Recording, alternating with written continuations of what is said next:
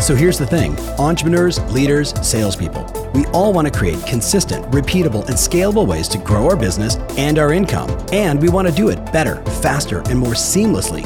Why? So we can actually enjoy our lives, take vacations, and spend the quality time we want with the people that we love.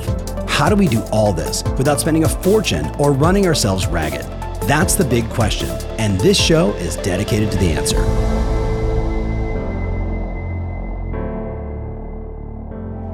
Hey, welcome everybody uh, to this week in housing. It's Tom Ferry. It is April 10th. It's about uh, 12:57 in the West, and we're going to be starting just in a few minutes. Um, we're doing something a little bit different today. We're getting everybody on a little bit earlier because today we're going to talk about the housing market. We're going to talk about uh, the word recession, and we're going to talk about job loss in the U.S. and how all of this is impacting homeowners today and real estate professionals and lenders and more. So uh, it's going to be a powerful conversation. Uh, I'm going to check in really fast and just take a look at where we're at. Right, looks like we are live and going, Tristan. Though I'm not seeing anything on this screen over here, so I might need to refresh. So if you're getting on early, thank you. We appreciate that. We decided that, uh, unlike in the past, where it would be weird if you started a Broadway show starting, you know, directly at one o'clock and then had everybody join in. Now we're getting everybody on a little bit early. So, hey, Carrie Perez. Hey, Willie, I see you out there. Annika, congrats. Coach Don in the house. Okay, now I'm seeing it all. Perfect. All right. So again, it's uh, it is April 10th. It's Tom Ferry. Welcome to this week in housing. Uh, as always, I've got uh, my great guests and co-hosts, uh, David Childers, who is on the mortgage side and spearheading almost all of the content now for KCM and how I, you know, sort of kindly refer to as mentor, aka the Oracle of real estate, Mr. Steve Harney as well. Um, we're going to talk about some of the tough issues today, my friends. So I hope you're in a place where you can sit back, you know, maybe have some tea, take a lot of notes, get ready to learn, and and it's always um, step up our leadership because that's really what this is all about. Um, you know, I was sharing before we started the show, just as we're waiting for everybody to get on.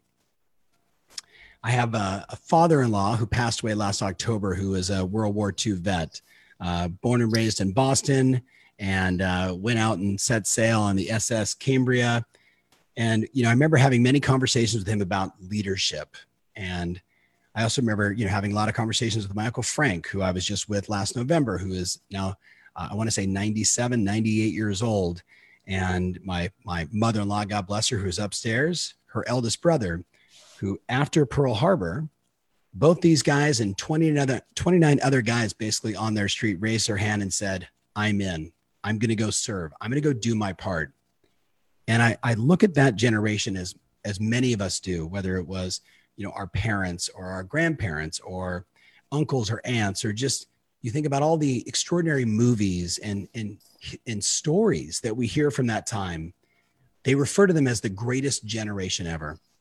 And when i think about my uncle frank who said to me you know very candidly hey for an additional $25 rather than just going into the navy or the army or the marines i said i'll be a paratrooper. And i'm one of the only people in the family that ever heard the story of him basically you know jumping out of an airplane on d-day at normandy and landing behind enemy lines. And the way he describes that story, people around him dying, friends, people that had become, you know, that band of brother that we all hear about, and him saying, you know, I now have to step up and lead. I have to step up and lead. He he didn't sign up for leadership. None of us right now watching my friends signed up for this.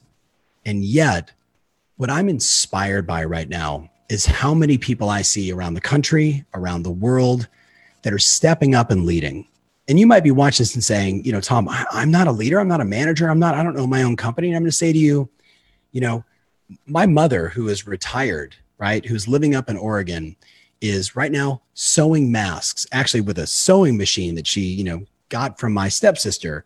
She's sewing masks. She's leading.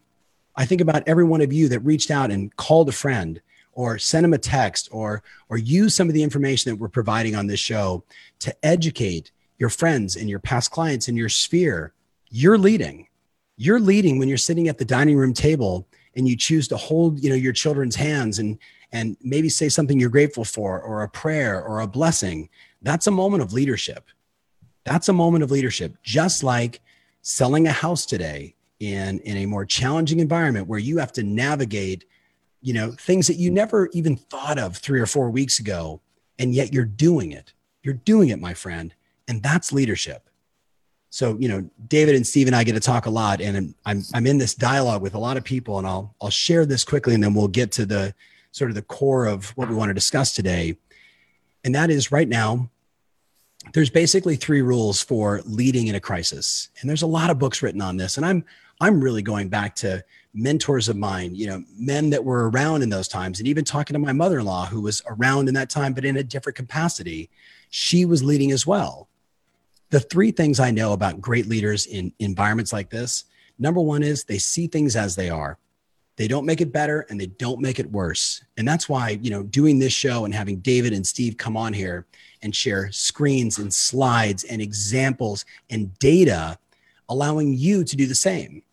Steve was reminding me uh, the book, The Art of Leadership by Max De Pree. And he said, the leader's first job, he said, Tom, as you say, see things as they are, is the ability to define reality, right? To define reality. And that's what we're going to do today. We're going to talk about some hard hitting truths.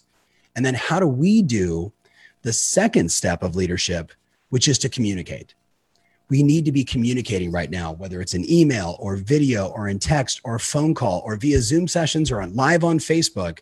But right now, now more than ever, my friends, and I'm I'm really speaking to my real estate agents around the world. In the US, there's 1.4 million agents, right? In Canada, it's about 10%. In Mexico, it's a very similar number.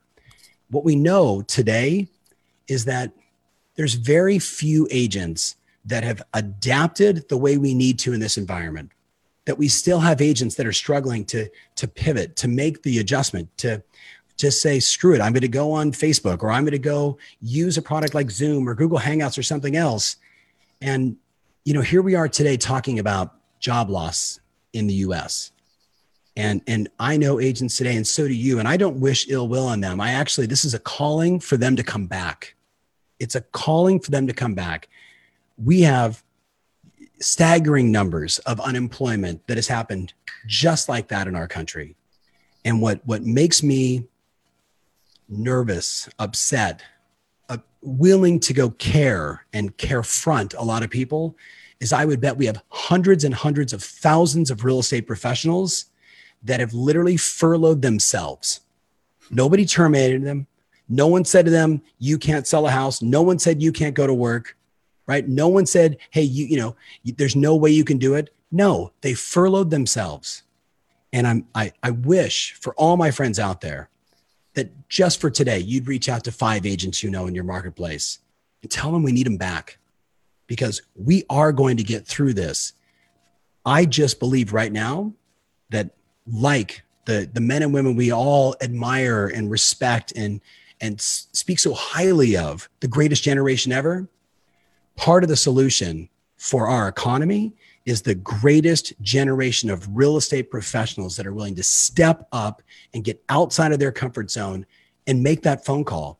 Steve Harney, you said to me weeks ago, nobody is handing you a gun. We're just saying make calls, help people, right? Make a difference, reach out, connect, and educate people on what's happening in the market. So I want to just open with that because this is really about leadership, my friends. So, first of all, with that said, let me say uh, welcome to David and to Steve. Welcome, guys. It's April 10th. Thank you for being on the show again this week. Um, first of all, how we do? How we doing, guys?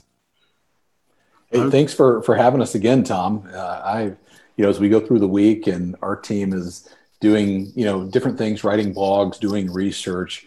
I look forward to these times where we just get to sit down and talk about yeah. what is happening. And you made a critical point of let's talk about the news not good news not bad news just the news and and mm-hmm. how we go out and we, we bring that to the market so thanks for for having having me on as a part of this conversation yeah we appreciate you my friend uh, the oracle mr harney how we doing my friend I, I, I have a feeling you've done about 11000 of these podcasts and, and webinars in the last few weeks as david has uh, yeah, we, we, we, David and I have been pretty busy. There's no question as far as that's concerned, and we're trying to help as many people as we possibly can. Uh, there is a, little bit of difference, but I'll, I'll tell your audience that when we're here on Fridays, this is what we know. We're talking to the best of the best. Yeah. Whether it be your coaches, whether it be people who take your coaching, whether people in your ecosystem, you know, they we know how good they are. And like even today's um, the three questions we're going to be answering today, um, they're all tough questions. Yeah. I'm not sure with a different group I would put all three questions in one place in one session. But I know your group, like you just said, you're calling them the arms. Your group is prepared for this. And when we go at the data, all the challenges that your clients and customers and even other agents are throwing at you about this is the end of the world, the sky is falling. Yeah. And none of those three cases is that really true. So, what we're going to do today is tackle the toughest issues you're going to have to tackle and give you the ammunition you're going to need to win that battle.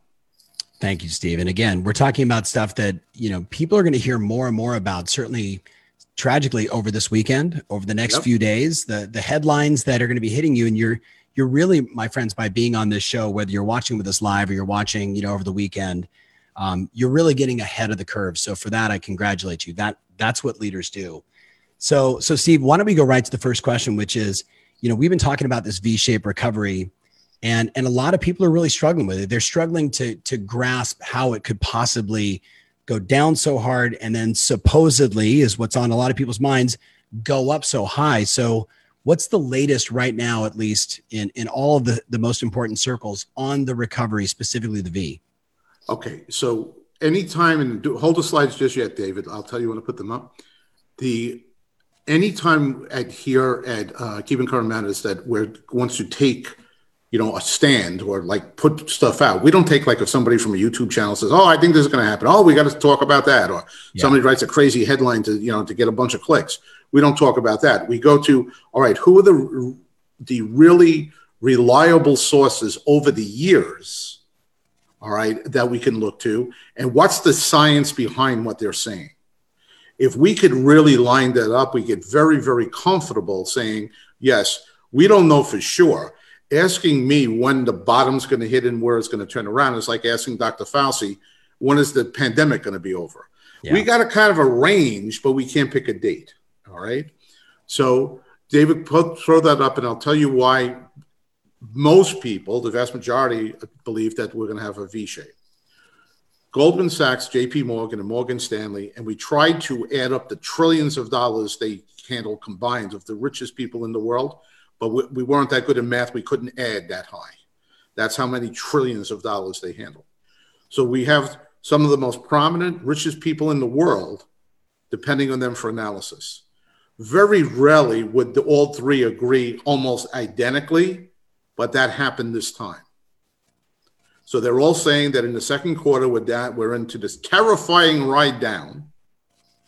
And then when we hit bottom, we're in this exhilarating ride up. Now, as we move forward, we're going to keep on looking at that, and they're going to keep on looking at it. And we'll talk a little bit about that in a second.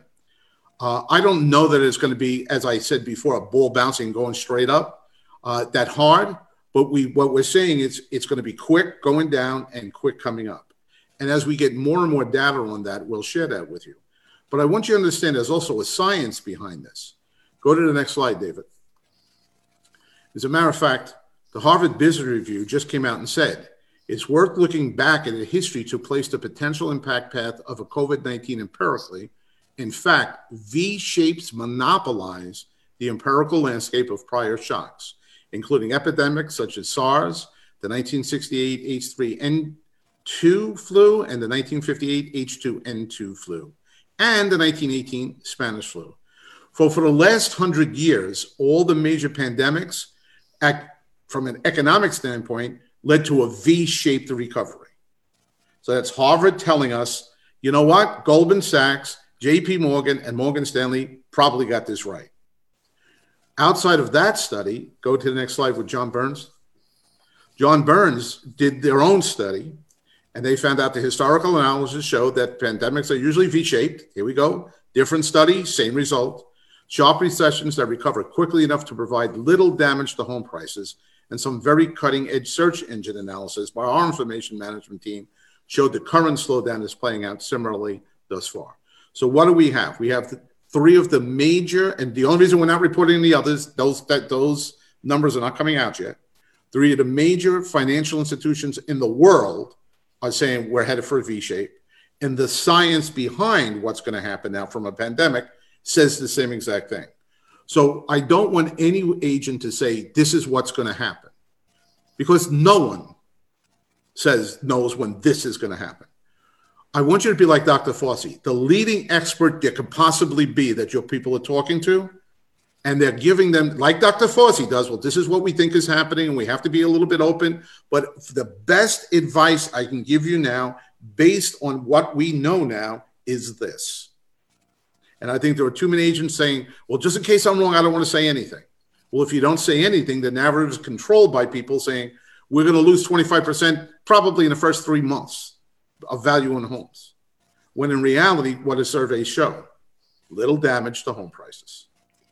So, Steve, I'm so glad you you brought this up, and I just want to interject for a moment that you know, like like the two of you, I have talked to tens of thousands of people, you know, just in the last few weeks, and you know, in some cases, tens of people in a day, one on one in small groups, and it's startling to me how many people keep saying this is just like 2007 8 9 we're going right back into it. I can feel it. My buyers are asking me am i going to get a smoking deal sellers are panicking. We don't want to reduce our price. We're going to take our home off the market.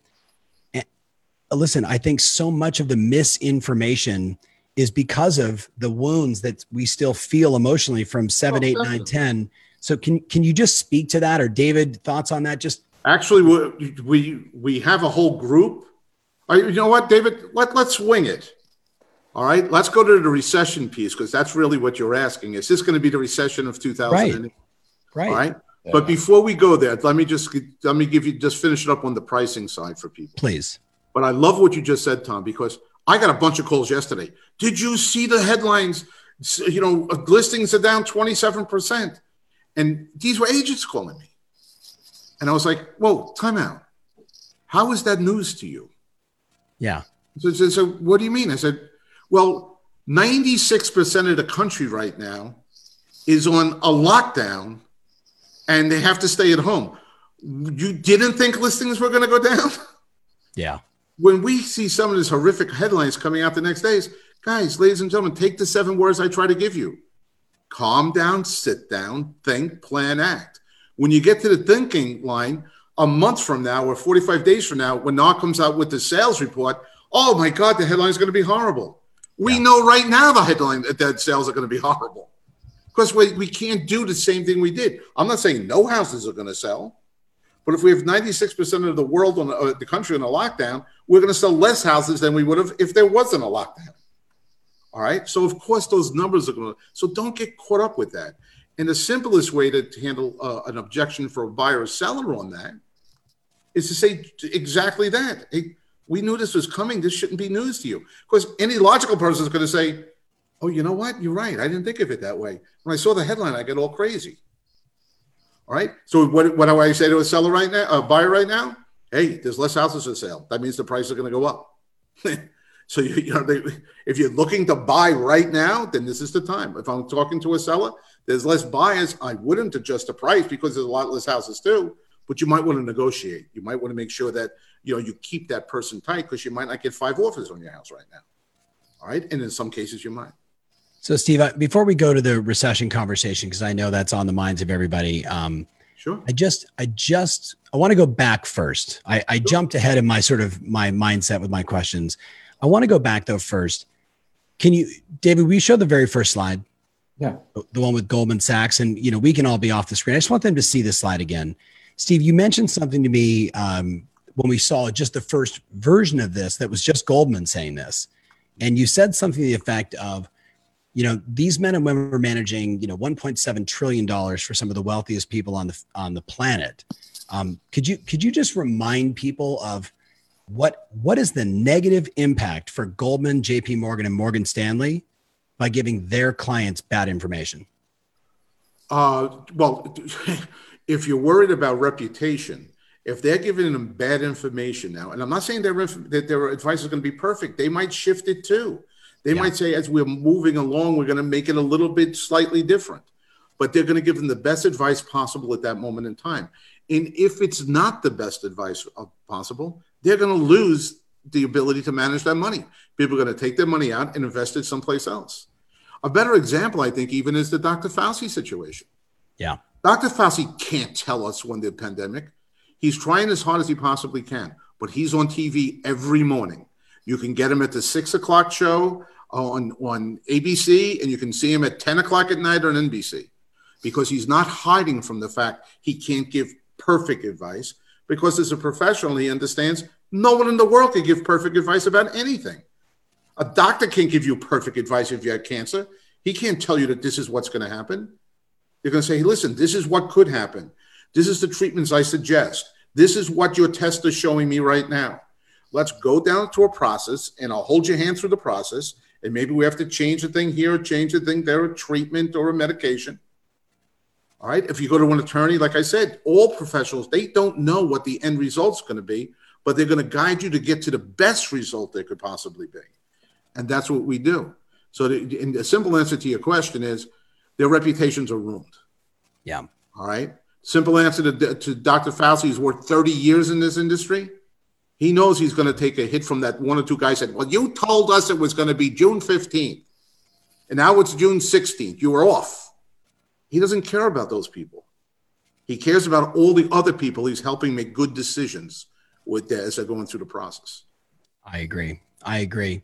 So, so David, I'm actually going to transition to you, if I may. And and by the way, I want to remind everybody as we're shooting this live, um, just in the last three shows, we've had nearly a half a million views, and a lot of that is because you understand that what we're talking about here. Yes, we may be talking to you as a real estate professional, as a mortgage uh, loan originator, or someone in the title or escrow business, but this this information is universal for everybody.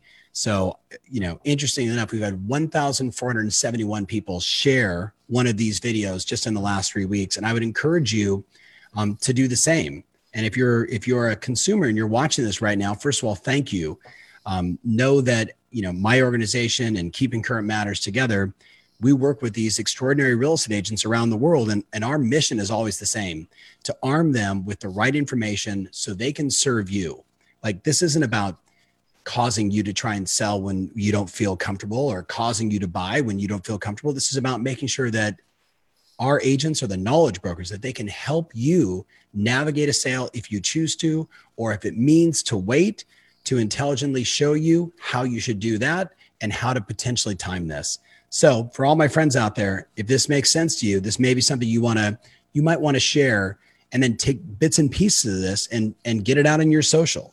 So, David, um, the big question right now that's on everybody's minds, and and you know, it's it's it's hard, right? But the question is unemployment yeah. and the impact of unemployment. So, so I'm I'm I'm throwing you the hard question, my friend. Give us yeah. the update and let's talk about it.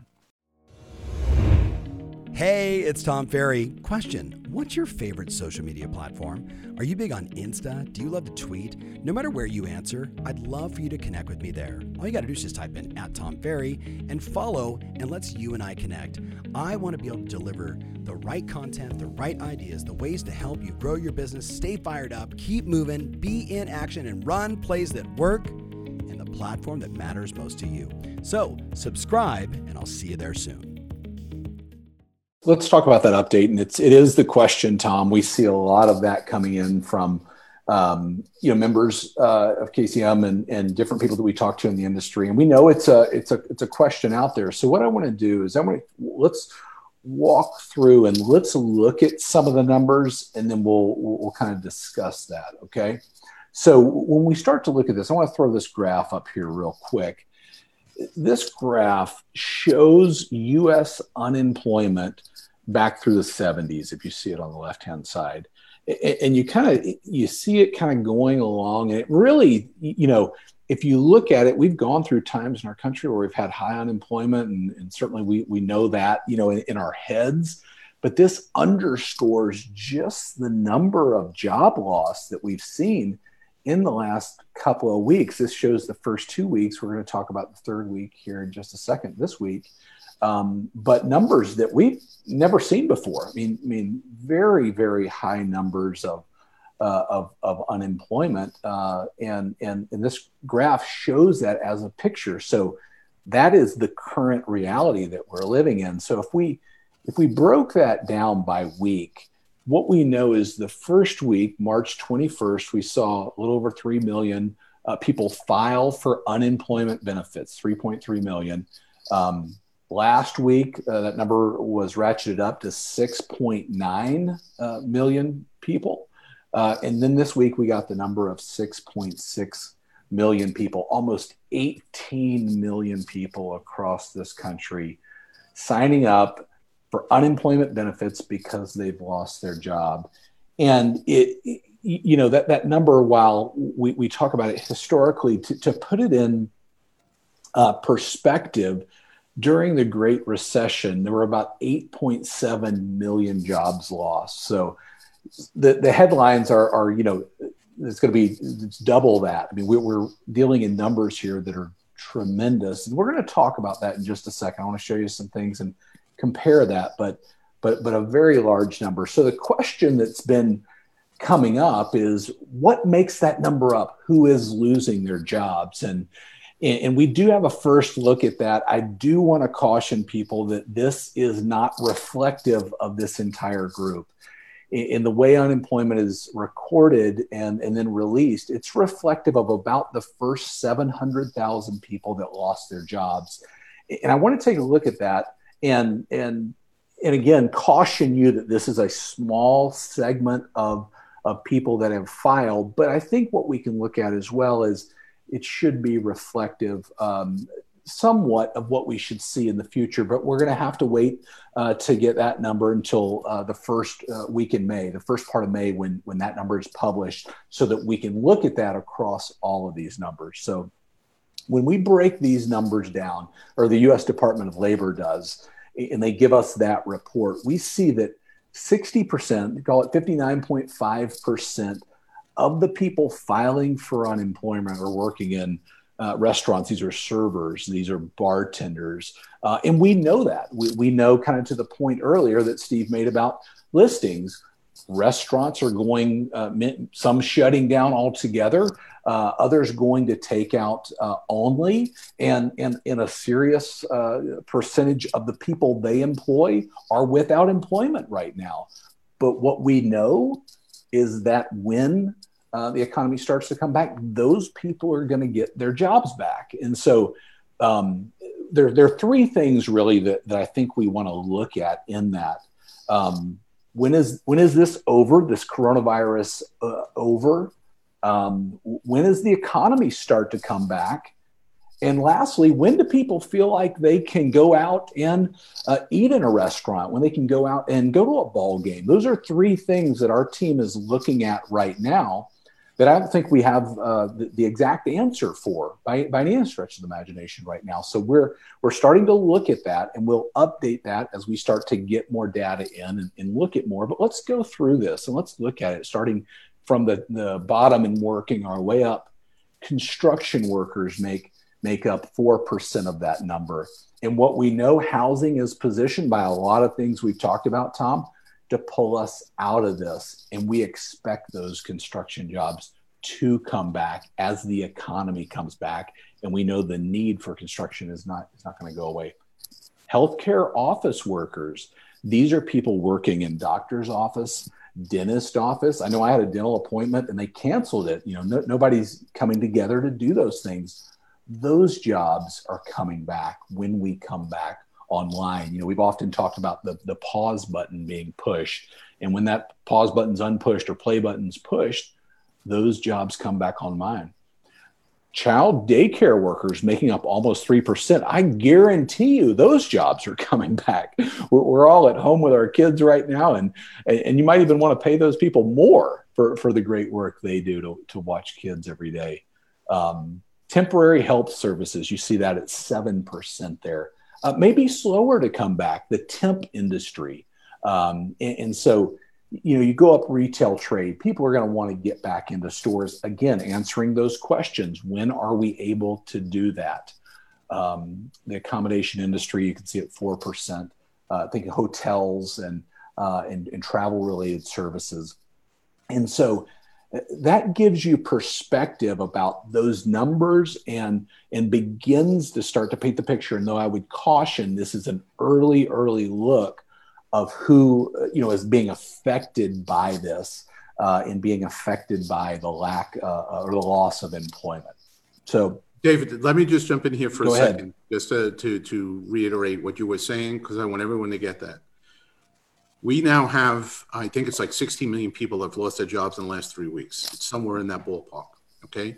So, with that being the case, I want you to understand that this this chart it should not be shared out in your your social media or anything like that because it's not. We don't know this is the first 700,000, the first to be laid off, the first to lose their jobs.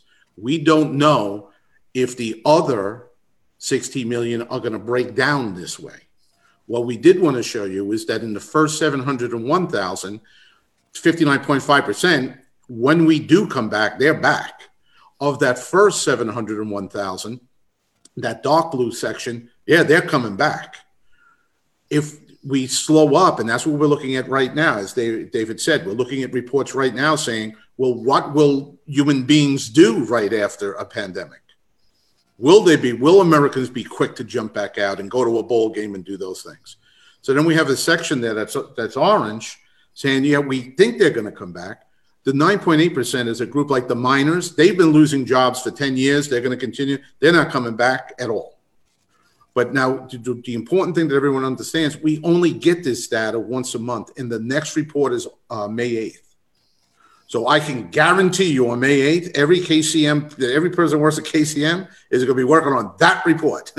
and we're going to be analyzing that report. And we're hoping at the end of the day on May 8th, we can give you the same chart with the new numbers. That will be much more reflective. How much will they change? I'm not sure. I won't know until May 8th. But we wanted to at least give you some sort of feel, like because when your people say, well, all these people lost their jobs, they're never going to work again. Well, yeah, the daycare workers are. The bartenders and, and the people serving us are. Right. So we wanted to give you a feel for that, that because I thought that was important. Everyone working in a doctor's office and dentist's office, they're definitely coming back. Right. So the uh, there's a whole bunch of things here. But again, I don't. This was for your education. The people on this call, not necessarily say, "Oh, good, you know, we don't have to worry about anything." No, let's not let's not take that stand until May 8th. Then we'll know what we have to worry about. Yeah, yeah. That that point, Steve, um, of, of looking to the future and seeing, okay, of these people that are losing their jobs and being able to deliver this, our team, and you mentioned is working hard on that. So, so let's talk just a little bit Tom, about projections going forward. And then I want to do a couple of comparisons because so many of the headlines, like we're talking about, are talking about, hey, we're seeing historical um, uh, yes. unemployment and, and, and, and, you know, comparing it to past times. So we're going to do that too. So, uh, First, let's look at what Goldman Sachs is saying right now about, about unemployment rate. And we chose Goldman Sachs in this scenario as a conservative measure. I'll tell you the the Congressional Budget Office thinks we'll get as high as 12%, and JP Morgan has said 8.5%. So we've taken the highest one. And again, they may update these as time goes on. I'm sure they will. But right now, they're saying in 2020, we're going to see 15% unemployment across the country. So first, as, as we as we start there, let's remember that as 15% are unemployed, that means 85% are still employed. Okay. And then as we move into 21, 22, and 23, we see this gradual uh, slope down at six to eight percent next year, and then five and four percent the years after. So yeah, some some of that, you know, hang around a little bit longer, but not at the level of what we're seeing this year because a lot of the headlines are hey, we're seeing unemployment right now that is rivaling or going to be greater than the Great Depression, or I talked about before, numbers that have been published in the last few weeks are double the Great Recession. So the research team at KCM went back and, and, and compared these and, and, built this graphic, which is really wait, telling. Before you go there, Dave, go back to the other graphic for a second. Yep. There are two things that you worry about unemployment in the housing industry and the economy. One is the depth of that unemployment, how many people lose their job. And the next thing you have to worry about is the length of the unemployment. Is it for a short period of time? Is it for a elongated period of time? That's the difference I want everyone on this phone call to understand. We're going to get hit hard up front. We told you that the first day we were here. We're buckle up, everybody. Keep your hands inside the car because we're going down fast. But again, here's another projection that's saying that, well, once we hit bottom, things are going to get better pretty quick. Now, David, because people, I hear people, this, this is going to be worse than the Great Depression right. of right. 1929. That's telling me. So right. let's take a look at not the not only the depth of the unemployment, but the length of the unemployment. Go ahead. Yeah, good point. Good point. So that's that that's the research that that I was talking about that's represented here. So if we start on the left side and we look at those two things, length and depth, we see the Great Depression. We see depth there, and we see length uh, over the 30s, and we certainly have heard stories uh, about that. Um, we see the Great Recession. We can start to look at that, and we see uh, maybe not as much depth, but we do see some length there of that hanging around in 2009, 2010, and 2011, and that eight or nine percent. Whoa, whoa, whoa, whoa! Go ahead. Some length. Some length did you just that, say? Yeah, that, that looks like a solid 2009, 2010, 2011, 2012. That's a yeah. long time even for someone I'm up that this old. Four yeah. Years of people not getting their job back. Right, right. No, it's a it's a good point. I guess I, I, look at those red numbers and say it's not what the Great Depression was, but but certainly we see length there. Um, and, then we look at the current crisis and, and taking those numbers from J.P. Morgan at 15% this year, and then the scale down of 68, six to eight percent uh, next year, and then five and four percent. So visually, there we can see while very high, and, and nobody's debating that it's not at the uh, at the length of, of what we certainly we saw uh, during the Great Depression uh, or the Great Recession, um, and, and, and paints a picture of how we can put that into perspective as we get those questions and as we have those conversations. You almost have to ask yourself, ladies and gentlemen, this is probably going to be a horrible analogy or metaphor, but if you were being tortured, would you take a strong torture for a short period of time, or would you take a slightly le- lower level of torture for four years? And that's the difference between these two. We're going to have some pain short term. And to be honest with you, I don't know that the housing market's going to have the pain that everyone else is going to have. We're going to have some pain for the short term, but then we're going to be okay and we're going to come out. Now, here's the bad news. You know, Tom gave a lot of beautiful imagery beautiful imagery uh, about you know what our grandparents and our parents did. They picked up guns to go to war. We're picking up like a channel selector. You know, like, that's what we're doing. That's what they were asking us to do. So there's a beautiful imagery there of the sacrifice and the duty and the call to duty, and you know the honor we pay that that generation because of what they did. Well, ladies and gentlemen, I'll, I'll make a different analogy along the same lines.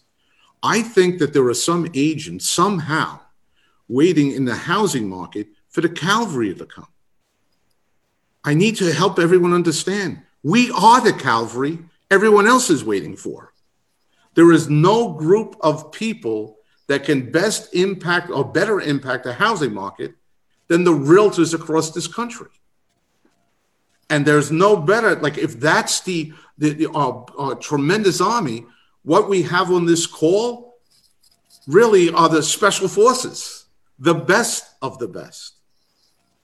If we don't answer this call right now, what's going to take place is we have people going through a health crisis right now. We have people, and I'm not saying the housing crisis would be uh, in 2008 was as bad. Back then, we lost houses. Right now, we're worried about losing our parents and our grandparents. So I know there's a different situation. I'm, I was born and raised in New York. I have friends and family up there right now. I, un- I understand that situation.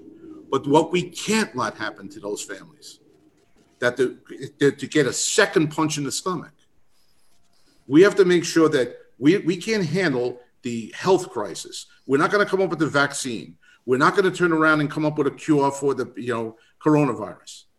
But what's going to happen next is if we don't get to work right now, and stay working right now.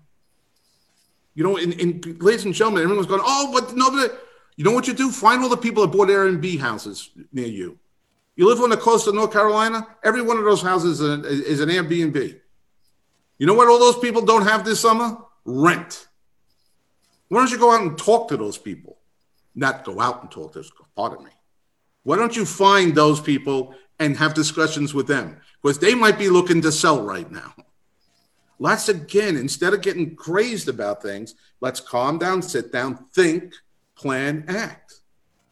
How many, 90% of the, all the investment homes in this country, everyone yells about, well, the big investors are buying, the, big investors have about 4% of the rental properties in this house, uh, in this country. 96% are owned by mom and pops, like me and you. We might decide now, now's the, you know, we're not getting the rent like we did, and we got, maybe now's the time for us to liquidate our portfolio and put that cash into something else.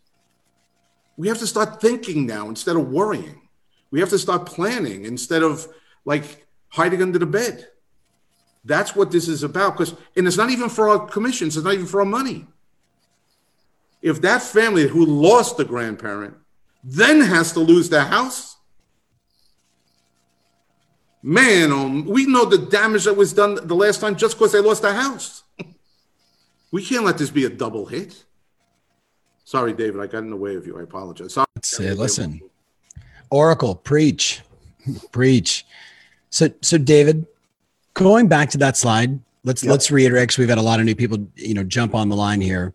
We're okay. looking at the first 701,000 uh, of the current unemployment rates, what that looks like. We're also looking at May 8th being the next day that we get all of the updates, and then KCM and us, we will all be pushing out that information for everybody remember the the game is always to see things as they are right to define reality and then to communicate effectively with your past clients your sphere your buyers your sellers and david i think the i think the graphic um, specifically about you know the great depression the great recession right. and then today is, is a very important piece for us to be looking at. Because when you showed me that first one that just showed that straight line and then a spike right. I, I, I you know my stomach got upset. Right. Because it just it looks it looks startling right? right. And yet when you look at this and say okay in comparison you know yeah the 15% that 16% that's painful because everyone watching right now i'm looking at tristan on my team. That's that's his wife stephanie. They just yeah. bought their first home right she she falls into that group right my my cousin who i just talked to who's you know a, a senior vp of a huge company they just said hey we need to furlough you right? Wow. It's happening to our brothers, our sisters, our friends. It's happening to everybody. But the, the distinction is 85% it hasn't happened to. Exactly. Right. Yeah. Right. So the, the question is, guys, and I know you've shared this graph, and I and I, I hope hopefully you got it again. Do you have that graph on the interview with the CEOs of companies on how quickly they felt they could respond, how fast they felt they would bring people back? And and I guess maybe do you find that as relevant today with all the new information? All right. Well, that's a great question, Tom. And, and David, I'd like to answer that question. Yep. That wasn't a one time survey. They do that survey every couple of weeks. So, what we found in the first survey versus the second survey is people got a little bit more conservative. It's mm-hmm. still very powerful. All right. It's still very powerful. Well, more than 50% think they're going to be up in 90 days and running. But what we're looking at right now, as we're working our way through this, we're saying, all right, what, and we do have a graph we don't have available right now, but we do have a graph saying, what did they say the first week? What did they say the second week? Because at KCM, what we're trying to do is watch the trend right now. Yeah. Same thing that they're doing with the coronavirus, Tom. What's the trend? Is it going this way? That people are saying all these people are dying, yet Dr. Fauci is going, we might be close, ladies and gentlemen, because he knows that this is what's taking place. We will graph that every two weeks. We don't have it available right there today, but we'll bring it next Friday. David, make a, a message yep. that. not yep. hiding it from anybody. We'll bring it next Friday and we'll show what the difference is. And probably the third week will be there. And now what we'll know is all right, uh, is the from the time the pandemic's over, how long will it take us how that bottom, how big, how wide would that bottom be? All right. Yeah. We don't believe it's going to be a U. We know it's not going to be an L. That's what we had in 2008. It went down, hit the bottom, and stayed there for six, seven years. We know it's not going to be that. But how, how's that little curve at the bottom of the V? How wide is that curve going to be? That's what we're trying to figure out right now. And there are three things that take that go into consideration there: the length of the unemployment, which we don't think there's going to be a challenge with. When do people think they're going to come back to the Price Waterhouse graph that you're talking about, Tom? And also now I'm where the team is studying the psychologists. What are they saying about the human condition of, hey, will I go out? Will we be wearing masks? We probably will know we're not going to be shaking hands as much anymore. But socially, what has changed now? Will we jump in back into a bowl game the day the pandemic is declared over? That's what we're looking at now because that will give you, you all your followers, Tom, a better understanding. A perfect understanding? No. Now, I will tell you that I don't think that's going to be bad news. I think it's going to be good news as we go across. But let's assume there's going to be times when there's some tough news. You know, there's a rule that I lived by when I ran my 550 agent uh, real estate company. Good agents know how to deliver good news. Great agents know how to deliver tough news. I don't want any people that can only deliver the good news. I want great agents. And even the conversation we're having here, Tom, and I don't want this to anyone to think that I'm blowing smoke up your rear end or their rear end. All right. You have the best of the best. There's only one conference I go to every year. It's yours. It's not because of your good looks. When I get amongst that group of people, I get energized for another 12 months. You have the most special group of any other group that comes together, of agents that come together. Thank now, here's the challenge. Here's the challenge. It's on you. It's not on the rest of them, it's on you. So what we're saying is the entire world economy is looking to collapse. And part of the reason that's looking to collapse is because the United States economy is looking to collapse. And the only thing that could stop that is we have to bring housing back in a big way. So that's responsibility of the people on this call. You are not just the soldiers in this, you're the generals in this. So what I just told you, in case you didn't have enough pressure already, you're responsible for bringing back the world economy. Yeah. That's where we're at now. Because the United States economy is not coming back, the world economy is not coming back, the United States economy is coming back. And the United States economy, everyone, the reason they're pushing so much money toward um, real estate related things and mortgage related things is the, the government knows the fastest way out of this is the people on this call housing. 100%. So don't Steve, blow it, guys. Yeah. I mean, you and I are on the same page. I know David is too. And this has been my rallying call just for the last, you know, 72 hours that, you know, we need to lead. No one's handing you a gun. We're saying to you, make phone calls, send emails, communicate with people, educate people, be of service. Like that's what Dr. Fauci from six o'clock in the morning to 10 o'clock at night. That's right. Get the message out. That's right.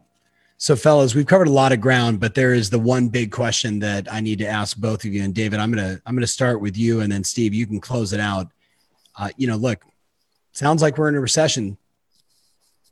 Sure. Yeah, I think the let's let's start here. We we can say, you know, going back to what we've talked about on this call, what do we know right now? The economy is slowing down. Businesses are slowing down.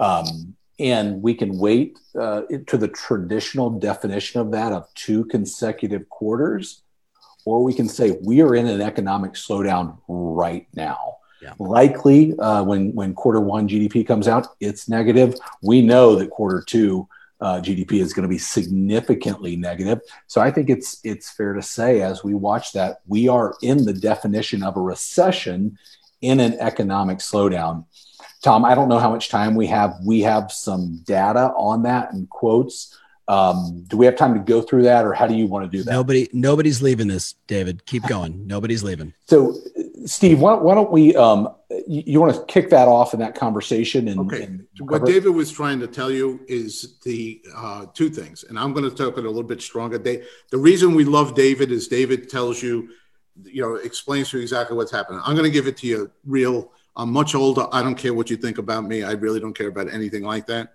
We're in a recession, ladies and gentlemen, and they're going to start calling it next week. Yep.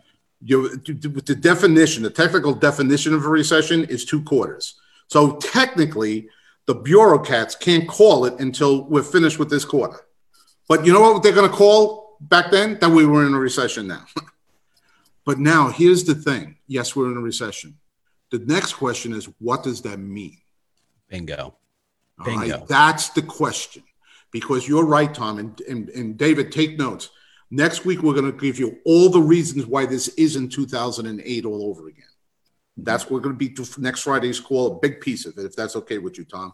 We're going to go step by step by step with all the information we have to slaughter the thinking that this is anything like 2008. We'll kill that myth. But now let's take a look at a recession. David was being nice. He's saying well, economic slowdown. He's right. People are going to say, Did you see the recession news? You have to say, Yeah, I agree with them. I think we are in an economic slowdown because the word recession brings back 2008. I'm not trying to do word games here. I'm taking the definition in the dictionary, the definition.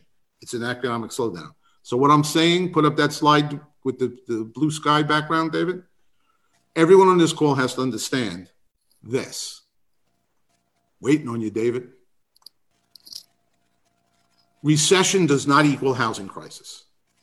In your consumers' minds, I know that it does. You have to kill that myth. Now, the way we want to do that right now is this. Let's go through them pretty quickly, David. Go to the first, uh, first uh, quote. This is from Chris Herbert, the managing director of the Center for Housing Studies at Harvard University. This is what Harvard is saying. Housing is a fundamental element of every person's well being. And with nearly a fifth of US gross domestic product rooted in house related expenditures, it is also critical to the well being of our broader economy.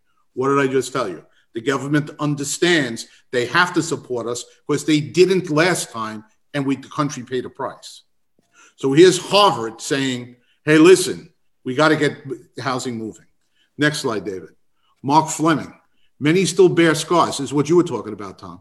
Many still bear scars from the Great Recession and may expect the housing market to follow a similar trajectory in response to the coronavirus outbreak. But there are distinct differences that indicate the housing market may follow a different path.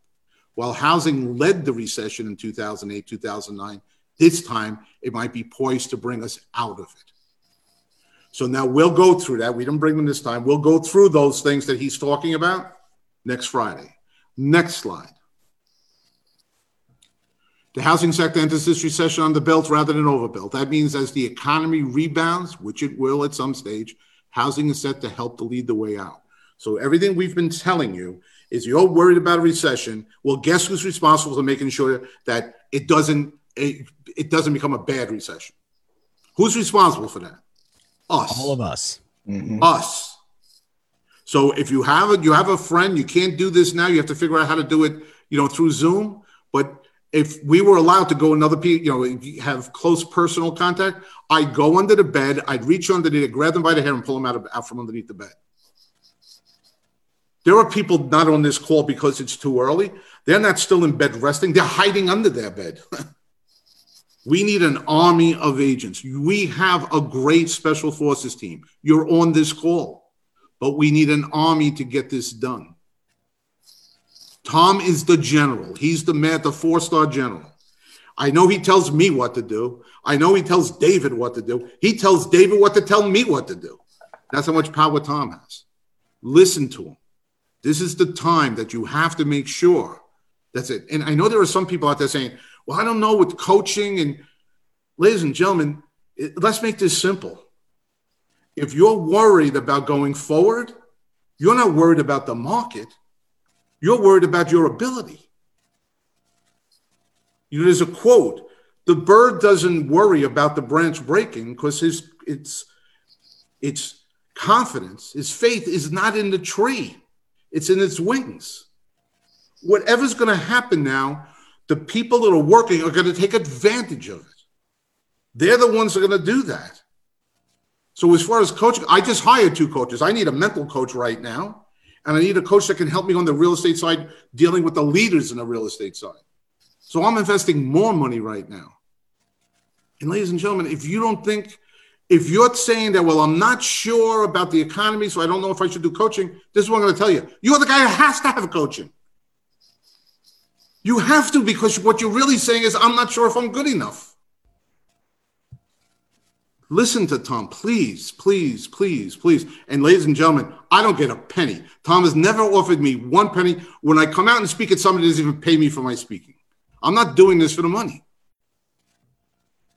this is a relationship, my friend. This is you and I having a, exactly. a yeah, a sacred bond about wanting to help. So I, I appreciate those words. I, I got to ask you this. The question that's on everybody's minds is, okay, the last time we had a recession, an economic meltdown, housing prices tumbled.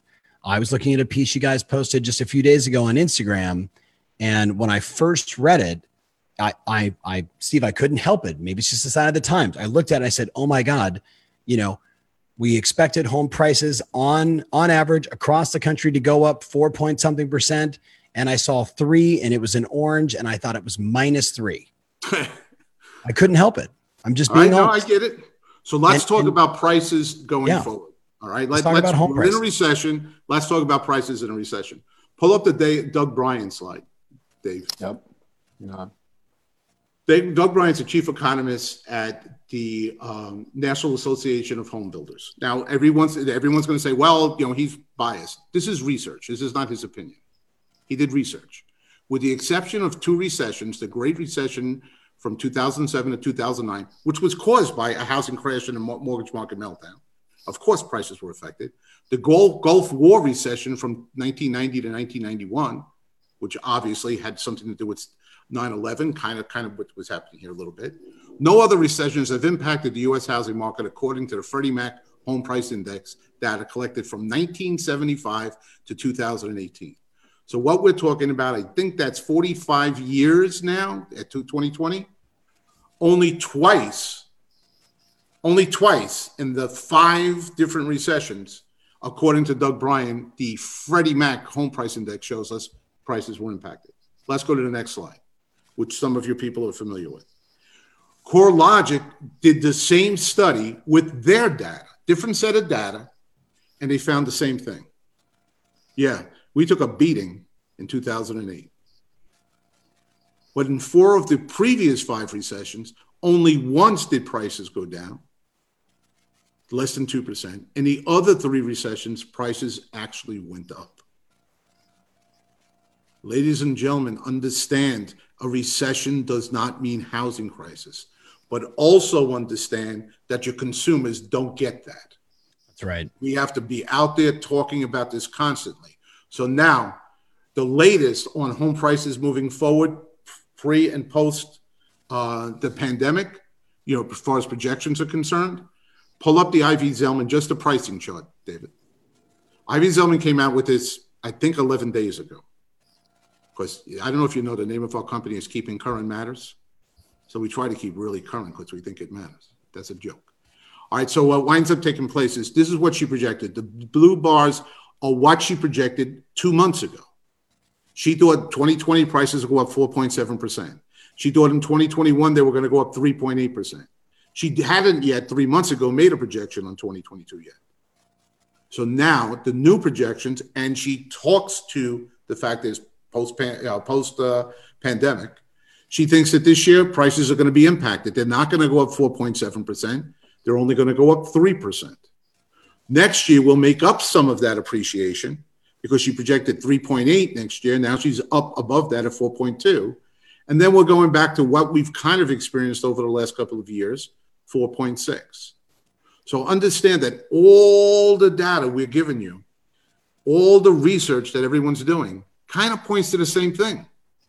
Buckle up, keep your arms in the car. We're in for a wild ride down, and we're going to be in a very, very exhilarating ride on the way up. And what I promise you is we will keep you abreast every week that Tom wants us here to what is all right. You know what? They moved the bar by two and a half feet. The same way your doctor would tell you, all right, this is where you are now. This is what I think we should do now. The same way your attorney at the day after day in court would say, all right, after just hearing those witnesses, this is where I think we are. The same way Dr. Fauci gets on every day. Now that we have this data, this is where I think we are. We will keep you abreast of that. And I pray to God that you keep your families, your friends, your relatives, your clients abreast of that. I appreciate that, Steve. So as we as we wrap this up, David, closing thoughts because we covered a lot of ground, and certainly today, I mean, e- each week we're bringing people a lot of value is our intent, and we know Yeah. today is a heavier conversation. So, Uh, David, closing closing thoughts as we uh, send people off into Easter weekend here in the U.S. Yeah, it is. It is. You know, I I, I think Tom, we started this off by saying, "Hey, we want to bring uh, the news. Um, we we want to talk about uh, not good news, not bad news, but the news and and how to deliver it." And, and here's where my mind goes. I've got a quote here from Ben Bernanke, and I think it really sums up uh, a lot of what we talked about. And it says, uh, as, as he went back and looked at 2008, 10 years later in a retrospective, you know, where we saw a lot of things coming out, a lot of things learned, he said this My results do suggest that the in, uh, in the absence of the panic, the declines in employment, consumption and output in the early stages of the Great Recession would have been significantly less severe. In the absence of panic, and I think it's speaking to what what Steve said about yes. you know folks that are out there, what you've said about people that have furloughed themselves. About our job now is to be out in the market with the news, being able to deliver. This is what's happening. Um, and and and again, like Steve said, I've been taking notes over here about 2008, bringing the bringing the study for next week. Our goal each week, as we have these conversations, is to bring that to you, to bring the latest information to you. I appreciate that. And for my friends that are watching, I know like if we were on Instagram, you could like heart this up live, and I think you can do that on Facebook. You know, let us know if this is bringing you value, like whether it's in the comments or texting me or sending us a DM. Let us know. Like if this is bringing you value, we're going to keep doing it. That is our intent. Whether there's one of you on the line or just like again, the last three shows, the last three weeks, we've had, you know, I mean, we're we're going to be at a half a million views pretty quickly here. So our intent, it's not about the number, it's about how many people we can call to this calling right now to get out and make a difference, to help, to educate. Steve, closing thoughts, and then I'll, I'll wrap it up. Uh, the um, the best thing I can say is what David was saying with the panic, ladies and gentlemen. What confusion kind of concern leads to conf- confusion leads to concern, concern leads to fear, fear turns into panic. Right now, I think we still got it at the confusion step. There are some people that are very fearful, but if we let it get to the panic step, then all hell breaks loose. Then, then it's like we have to do what we did in 2008 we have to see families hurt again. We have to see families move out of the house. Their grandfather just died in that house, and now they have to give the house away. All right? We can't let that happen to families. This is not, you know, TV makes us to be this, this like, you know, we all sell million dollar houses, we all get this big commission, and we go to the country club drinking champagne. We all know that's not true. Occasionally it's true, it's cool when it happens. We sell a big house and get a big commission. But most of the time, we're helping people through the most difficult times of their lives, whether it be divorce or death, a job transfer, or a young couple has a baby girl that's born with, you know, challenges, you know, medical challenges.